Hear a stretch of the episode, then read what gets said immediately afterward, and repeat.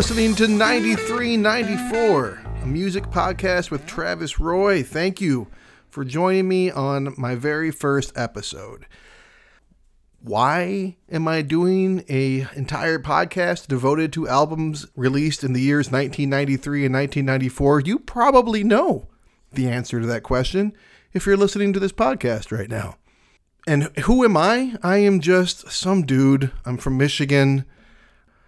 I, I was born in 1980, so that means in the years of 93 and 94 i was a very crucial age between you know the latter half of 12 and the early half of 14 so a pretty impressionable and important time in my life.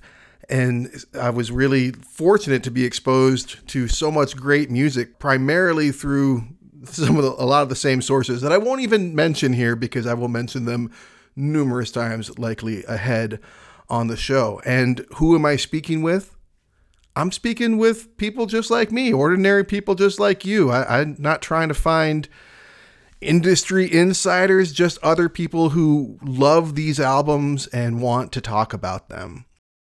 Got struck by the first volley of the war in the core. So, what album am I talking about first? Well, when I had the idea to do this podcast, Pavement's 1994 album, Crooked Rain, Crooked Rain, was at the top of the list of albums that I was interested in talking about. And fortunately for me, my good friend Chris Deary reached out and volunteered to talk about that album with me on this show. Chris is a good friend of mine who I've known for many years. We met at an event that we'll talk about called The Feast, uh, which we do yearly and get together with a bunch of old friends of ours. We've been doing it for 25 years or so, just spending a weekend together getting loaded, listening to music. A lot of these albums that we'll be talking about. And so Chris and I are about now to talk about Pavement's Crooked Rain, Crooked Rain.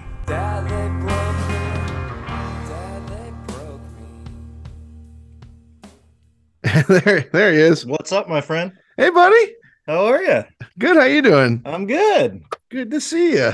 Yeah, you as well, man. Thanks for uh, volunteering to uh, come on this and and to be first, even. Well, yeah, I mean, well, I've been, I've been on podcasts before. I knew you weren't going to do it with some newbie first, so it's not it's not your first rodeo. exactly. no, once I saw that idea, I was like, I got to get a record in there immediately before someone scoops it up. and and you picked one of the best possible albums from the era. Yeah, I think uh, so. One of the ones that definitely was like when I thought of the idea of the, of the podcast, I'm like, this is like top of yeah. my list, you know? Yeah, so this is a good one to start with. Got it right here. Look, oh, on vinyl. Look at that. Yeah, in 2020, my wife got me a record player, and it was like one of the first first records I got. So Very it's nice. a it's a bad addiction we have going with records. Hey, you know, I, am all, I got I got a few. I don't have that one. I did get the um LA's Desert Origins, the CD okay. version. You know I'm talking about? Like that double CD when they released all those double CDs versions of it. And it's like 30 songs, and you're like, whoa, okay, I got like alternate versions of everything and like everything from the era. It's like, all right, sit down for four hours and listen to pavement. Yeah, I was uh I was watching a lot of like old uh Stephen Malkmus interviews and stuff like that. There's some really funny ones out there. Yeah, he was definitely someone who didn't seem like he wanted the fame or like he was interested no. in that level of attention at all. so, um, how do you and I know each other? Let's start there. How do we know each other? Boy, I guess it would probably be the feast, right?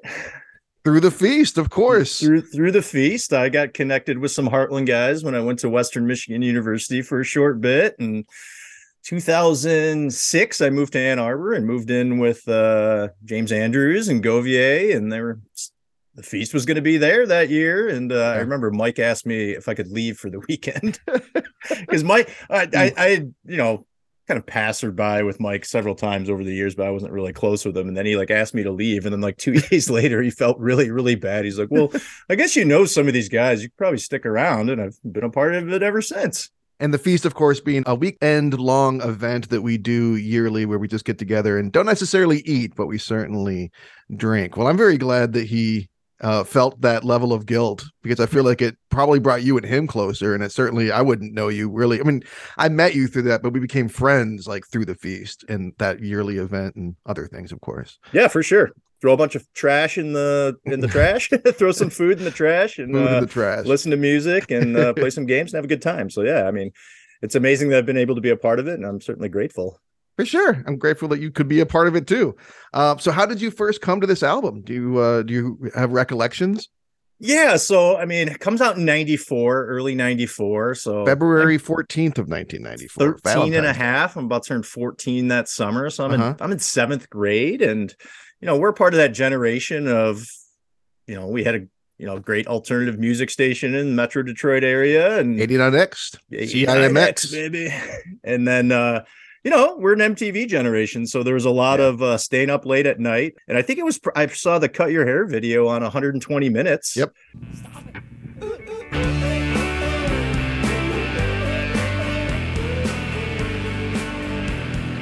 I, I still remember like staying up super late on weekends for 120 minutes. And when it was on commercial, I would go over to USA Up All Night and they'd be playing some really stupid movies like Toxic Avenger and Porky's, and Maybe silk Killer the- stockings over on USA. Attack of the Killer Tomato uh, Killer Tomatoes, yeah. Gilbert Gottfried. And uh and yeah, so I saw the video and I was like, wow, this is really interesting. And you know, I started getting into a lot of that music around, you know, 92, 93, a lot Mhm. of, you know, the grunge, the Pearl Jams and Nirvanas. And uh yeah, so that's kind of how I connected with this band. And they just seem so different from like everything that was out in like, you know, true kind of indie fashion. Yeah.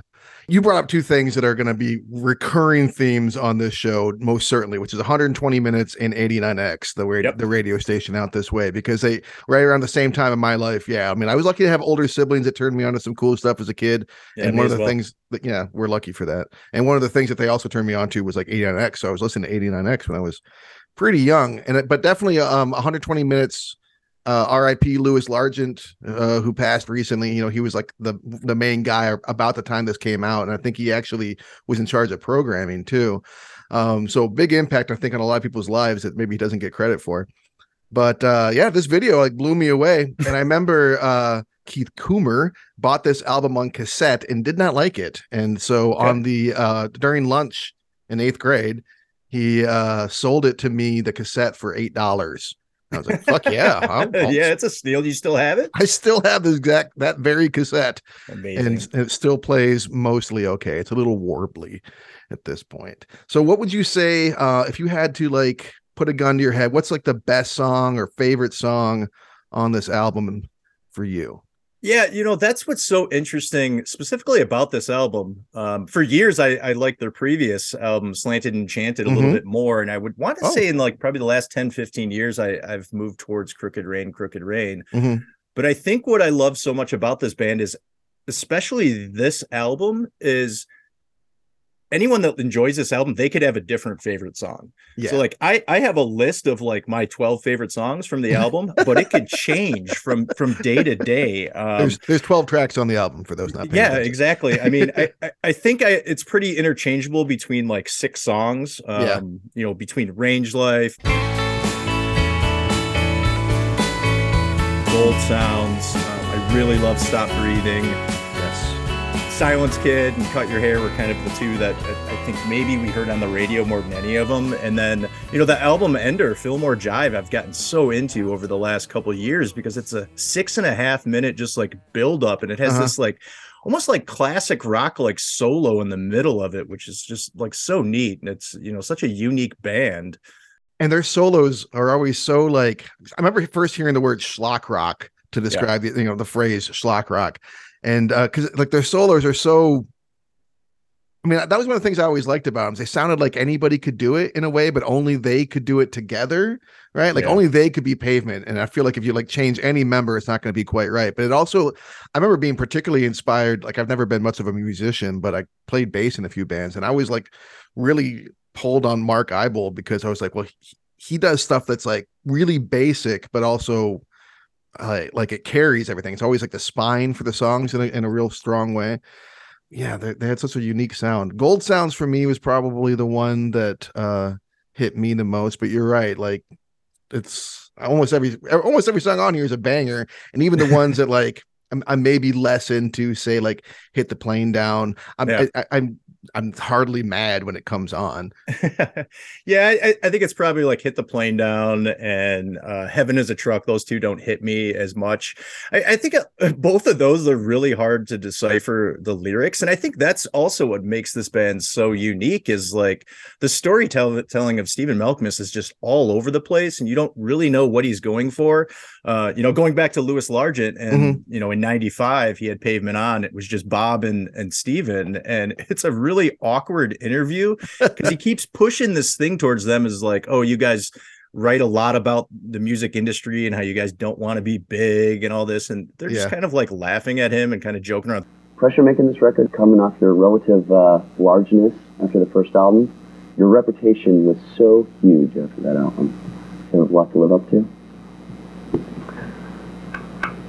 Not are you, really. Are you going to talk? um, we didn't feel the pressure not severely or anything like that. There was kind of a large gap there, so. Hey, uh, Stephen, are you going to talk? Yes. Okay. Just want to make sure that. Hmm. Do you feel any pressure? No, no. It's, it's, it's, pressure can be good sometimes. I mean, people pay tons of money for expensive massages.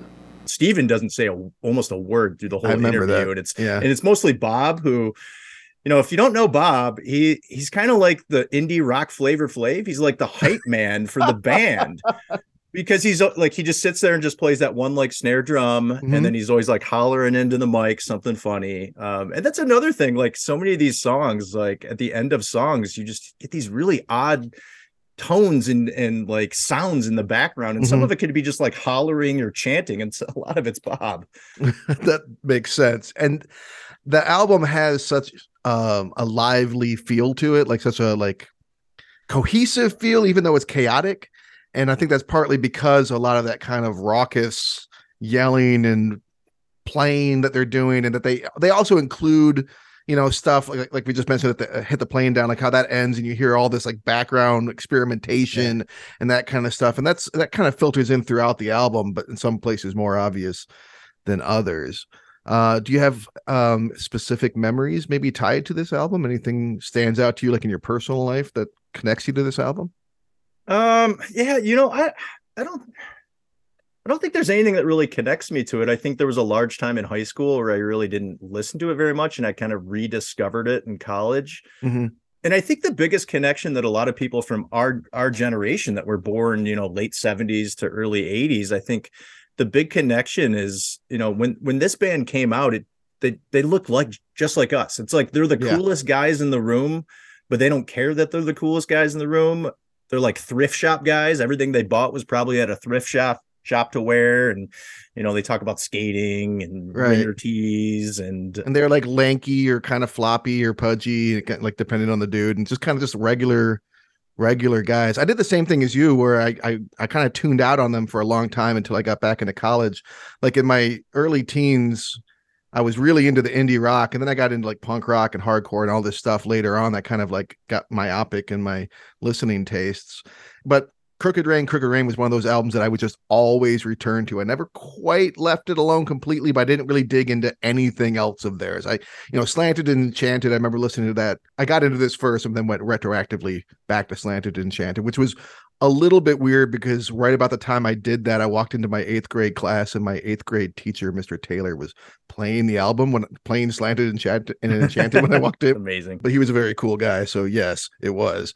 Yeah but yeah, it's definitely something that it's like a touchstone to that time and place and like that part of my life. You know what I mean? Yeah, and you know, I I think the variety on the album, and you can like see some of their like bands that had influenced them before. You know, you hear a lot of like early REM. You get a little bit of Sonic Youth in there. Um, I, I, think the joke that I've always heard about Range Life is that it's it should have been an Eagles song because it's got that kind of like country twang at the start, and you know yeah. that's that's that's a really neat song as well. And uh, it is, yeah, like just some of those influence they have. I mean, even a song like Unfair when he's like screaming at the end of it, like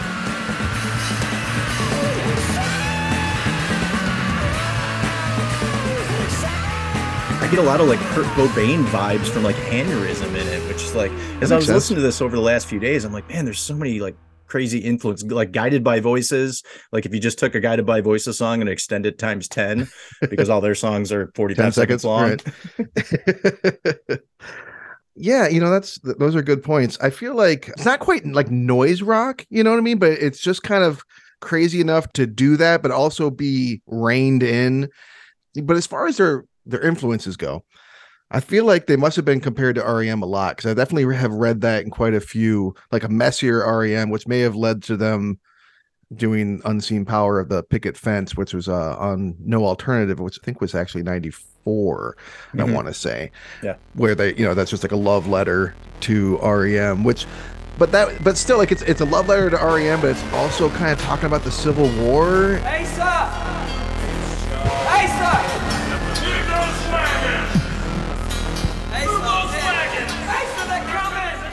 Which uh, kind of gets back to your earlier point about Malkmus's songwriting. Like his stuff would be three or four things at once. Like, hey, I'm gonna have a song about playing tennis and masturbation. Stop breathing. right. Like I was just just kind of just wed these two completely unrelated things together, and yet it's gonna make total sense. But uh, yeah, I never really got the sense that there's like a narrative structure to their songs for the most part.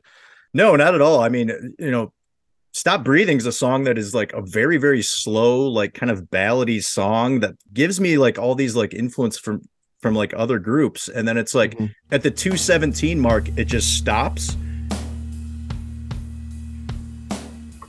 And then it goes into this just like interlude of like all these different instruments going in. And then they don't even say anything the rest of the song. So it's like that easily could have been like a four minute ballad. Mm-hmm. But like he sings it so slow but it to me it doesn't seem like a slow song because of like how he how he does it. And it's i, I think it's genius.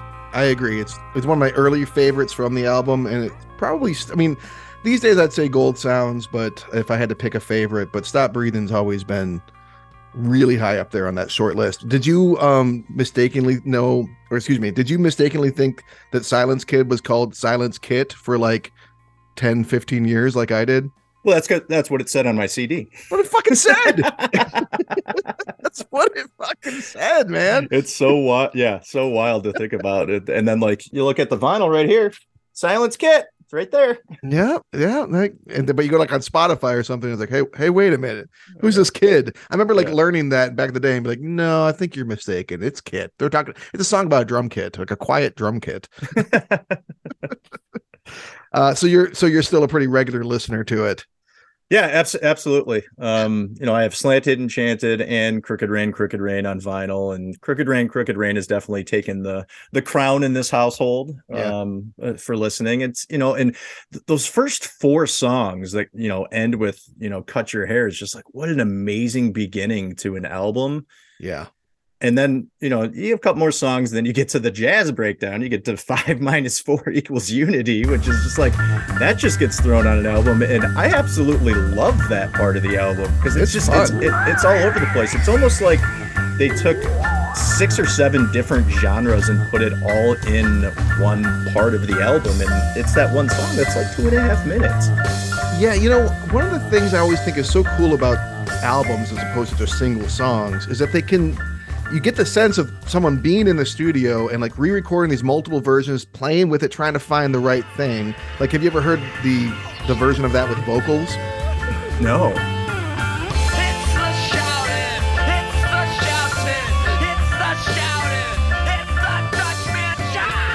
Yeah, it's it's on LA's Desert Origins. It kind of works, but it totally makes sense why they literally just released that exact same thing just without the vocals.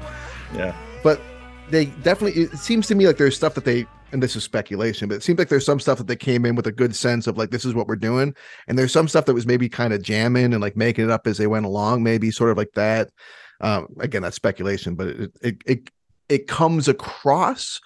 And that maybe that's what is one of the things that's always been so great about them and, and why to me they've seen representative about that time period and in the genre that like inchoate genre of alternative or indie and that it always seemed like it was being made up on the fly like yeah. this album just feels like it's like spontaneously bursting into existence as you're listening to it yeah well, yeah without without a doubt it, and it's back to your point where it's like could any other band put this out? It seems like there's no egos within the band and they just right. meld together so well. I mean, it's pretty much, I I mean, obviously they took a long break and hiatus and, you know, got back together this past year, year and a half and have, have toured a couple times.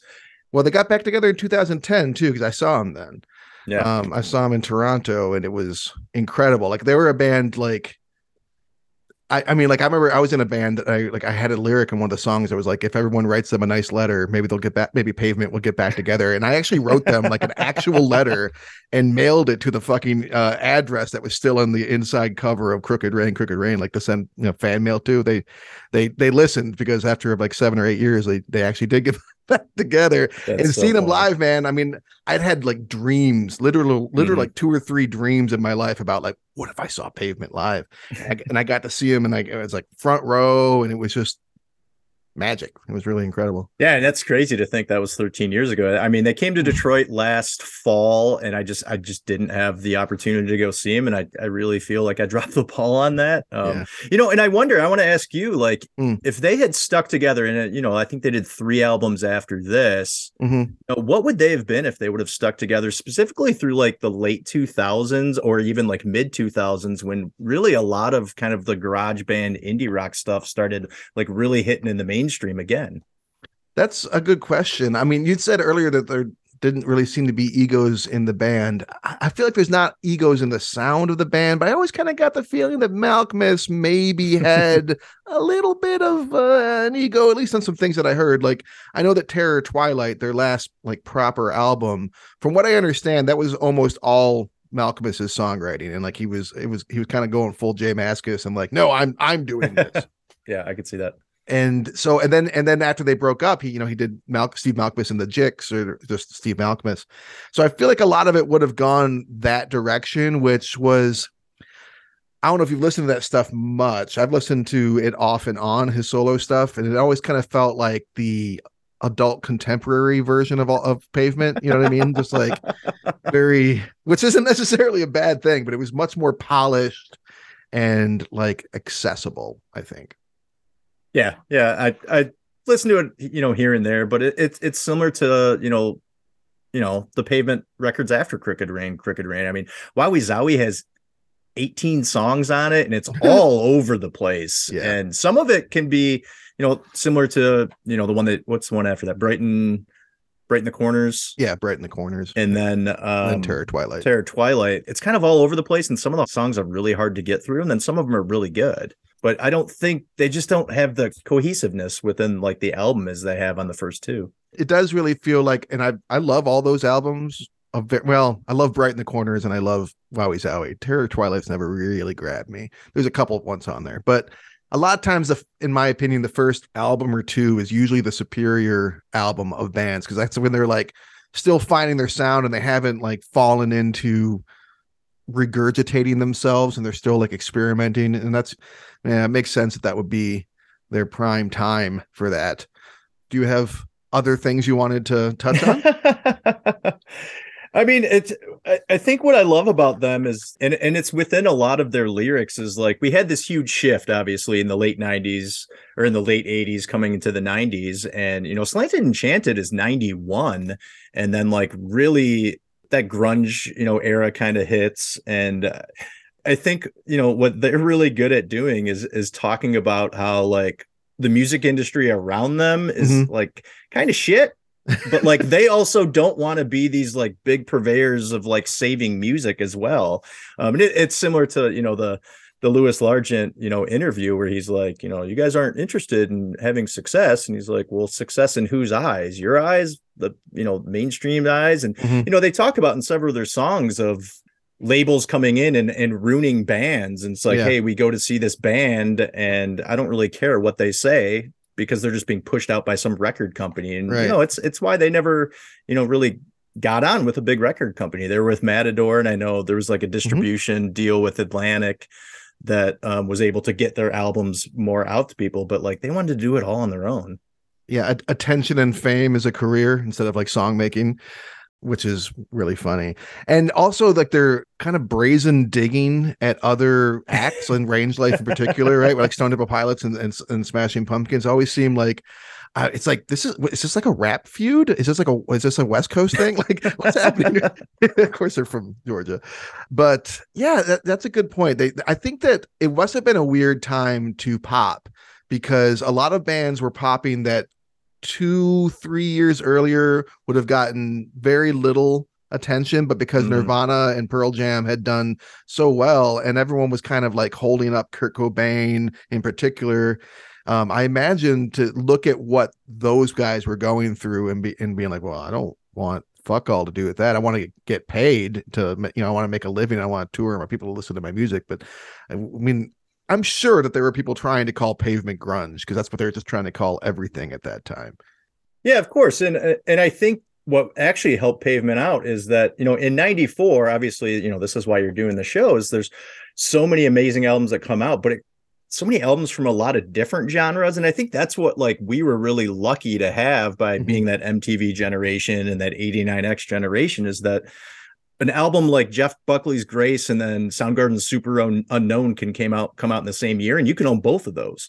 You could, or you could have Portishead's Dummy, or you could have Bad Mhm. Religion, Stranger Than Fiction. It's kind of all over the place in genres, which was really helpful. Yeah. And then you get to like 96 through like 99, and like Mhm. what you start hearing on the radio really gets like kind of out of control, where like everybody's trying to do what came in 93, 94, 95. And then it just gets a lot of like retread and just kind of gets boring. Yeah, I feel like uh, a point I will probably reiterate on this show a few times is that this was kind of towards the last gasp of music bubbling up and becoming popular and like people responding to it as opposed to it kind of being force fed to them. Not that that hadn't been going on in the in the record industry for a long time, that kind of force feeding, but uh, the Federal Telecommunications Act of 1996, which made it so that companies like Clear Channel could own 30% of radio stations in any given market. I, I remember like around 96 is when I stopped listening to the radio because I'm like, okay, they're playing the same Green Day song four times per hour. Like, Yeah. what the fuck? And Yeah. if it wasn't like that or Blink 182, then it was new country or rap. And Mm-hmm. now it's just new country or rap, pretty much. Um, so I th- feel like the part of the reason that the era uh, is so important is not just because it was like this explosion of creative music that hit a lot of people like us in a really key point in our life, but it was also seemingly the last not I mean not again like plenty of other good bands that come out since then, but like you really had to seek it out. Whereas back then you could just kind of exist and it it would find you even if you weren't looking that hard. Yeah, I mean that's kind of why we got into all of these bands and ended Mhm. up getting so many of these albums. You know, I mean, there's probably a list of 50 albums from '94 that I probably owned all of them because they were so accessible and they were all in your face. And it's, Yeah. You know, you work with kids, I work with kids, and I'm like amazed that like I will bring up certain groups that we grew up with and they have like no clue. And I'm like, you have the internet, you can find like live performances of all these people, but it, they don't know because none of that is like pushed in their face. You That's know, when it. we we we were kids, we also grew up, you know, on you know, obviously our parents or older brothers, we That's had classic point. rock. I mean, Mhm. I got into like 80s new wave and the Mhm. cure and Depeche Mode from my older brother. And then once I'm 13, 14, like this is what's in the zeitgeist is Mhm. like, you know, the the grunge and indie kind of and, and you know and punk era that starts Mm-hmm. coming out. So it's like everything's so much more accessible for kids now, but they don't know. And I'm, I, I mean, I'm confused. Maybe I'm just playing old guy here.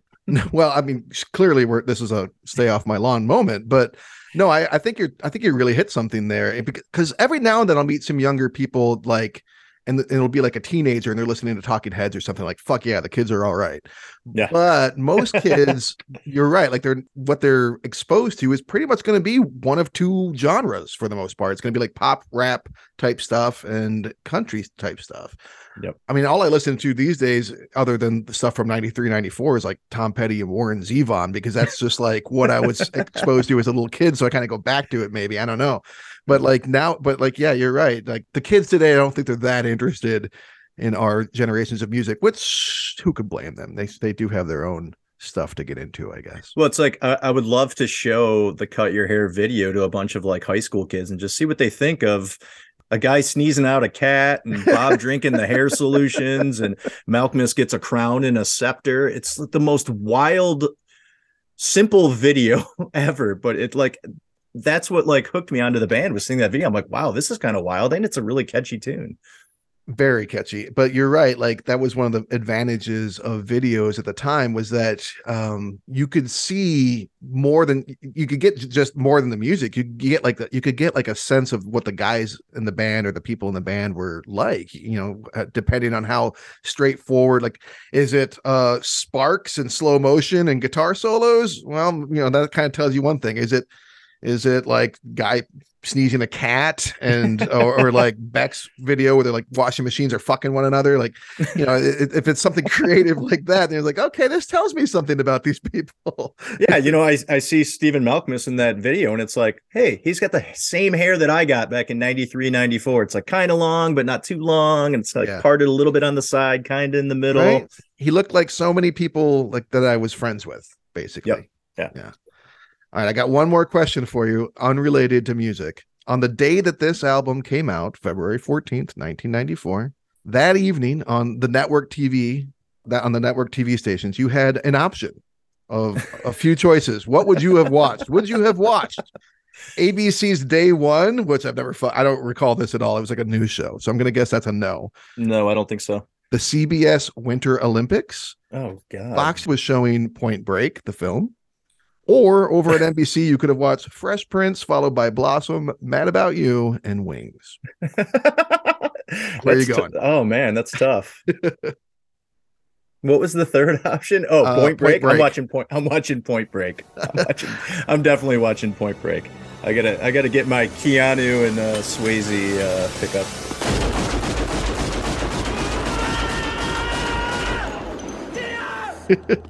I uh I wish I was as cool as you because I knew you were going to say that, but I I have to. I mean, like I I'm currently watching Mad About You. Um, I watched Wings before that. I had no idea that they once were back to back on the same network. I had no recollection of that.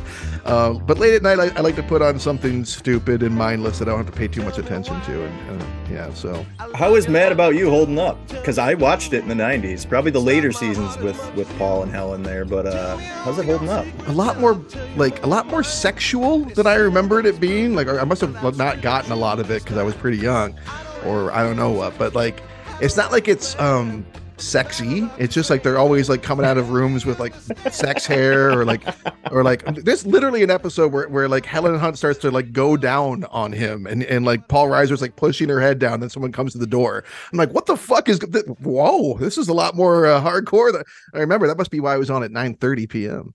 or nine Yeah, o'clock. af- a- after after Blossom. yeah, see, they should have had wings between Mad About You and Blossom. You didn't need blots or w- wings, and yeah, they, they fucked up the order there. for sure. All right, man. Well, thank you so much for coming with me on this. I appreciate it. It's been fun talking about it with you. I'll- What song do you think that we should uh, go out on? I mean, it would probably be Gold Gold Sounds. Go back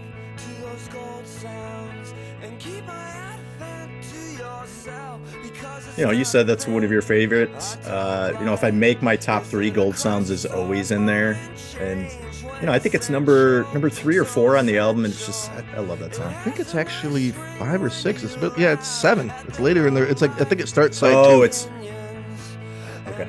Yeah. But you're right. It's like the it's like the the mountain in the middle of the album to kind of like come down from instead of like having the big song at the end of the album, which you kind of do. So Oh yeah, okay, yeah. It's after uh, it's after Unfair. It's Yeah. right before the little jazz, yeah, the little the little jazz break. the jazz break. So we'll we'll go out on that. Well, thank you, Chris. I really appreciate you coming on, man. And of course, tell us where people can find you if they want to listen to more of you talking.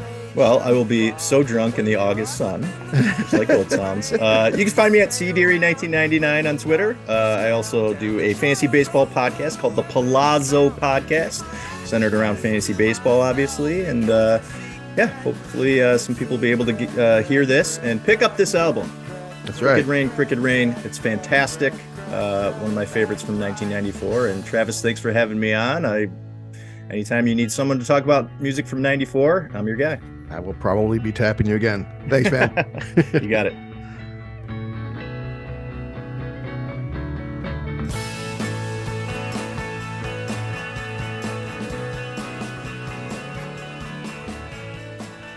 The album Crooked Rain, Crooked Rain was named by someone outside of Pavement. It was suggested or something, but the album itself was produced by the band Pavement for Matador Records. And you can find Crooked Rain, Crooked Rain streaming on all major streaming platforms, as well as still available to purchase. And that was us talking about Crooked Rain, Crooked Rain. Thank you so much to Chris Deary. You are the best, dude. Thank you for coming on for my inaugural episode of this podcast. Very cool of you.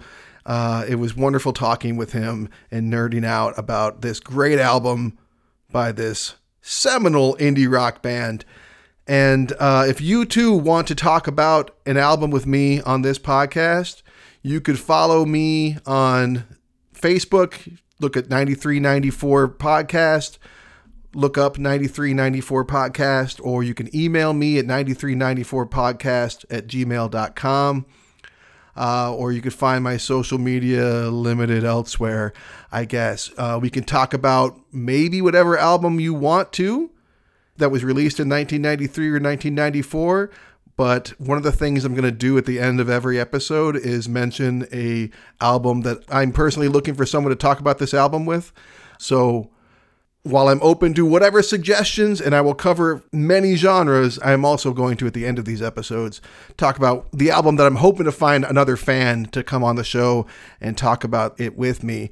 And for this episode, I am looking for someone to help me talk about the 1994 album released on K Records called These Are Not Fall Colors by the band Lync. Uh, I've always been pretty sure it's pronounced Lync, it's L Y N C. Um, but if, so if you're interested in talking about that album or really any other album from 1993 or 94, reach out to me. Thanks everyone. I really appreciate your support and keep on keeping um, hmm. And what's what kind of uh, out? Hmm, I need like an outro. And uh, I don't know. Rock on, dude. Fuck.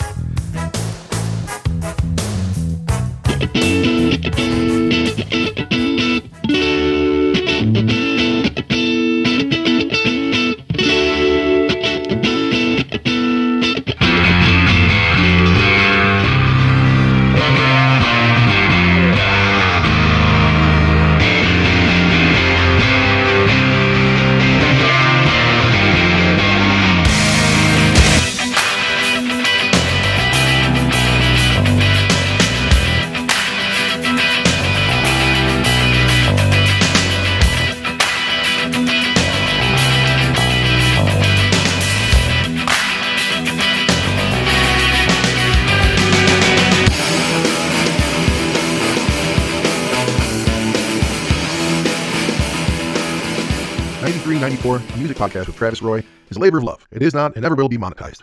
Please don't sue.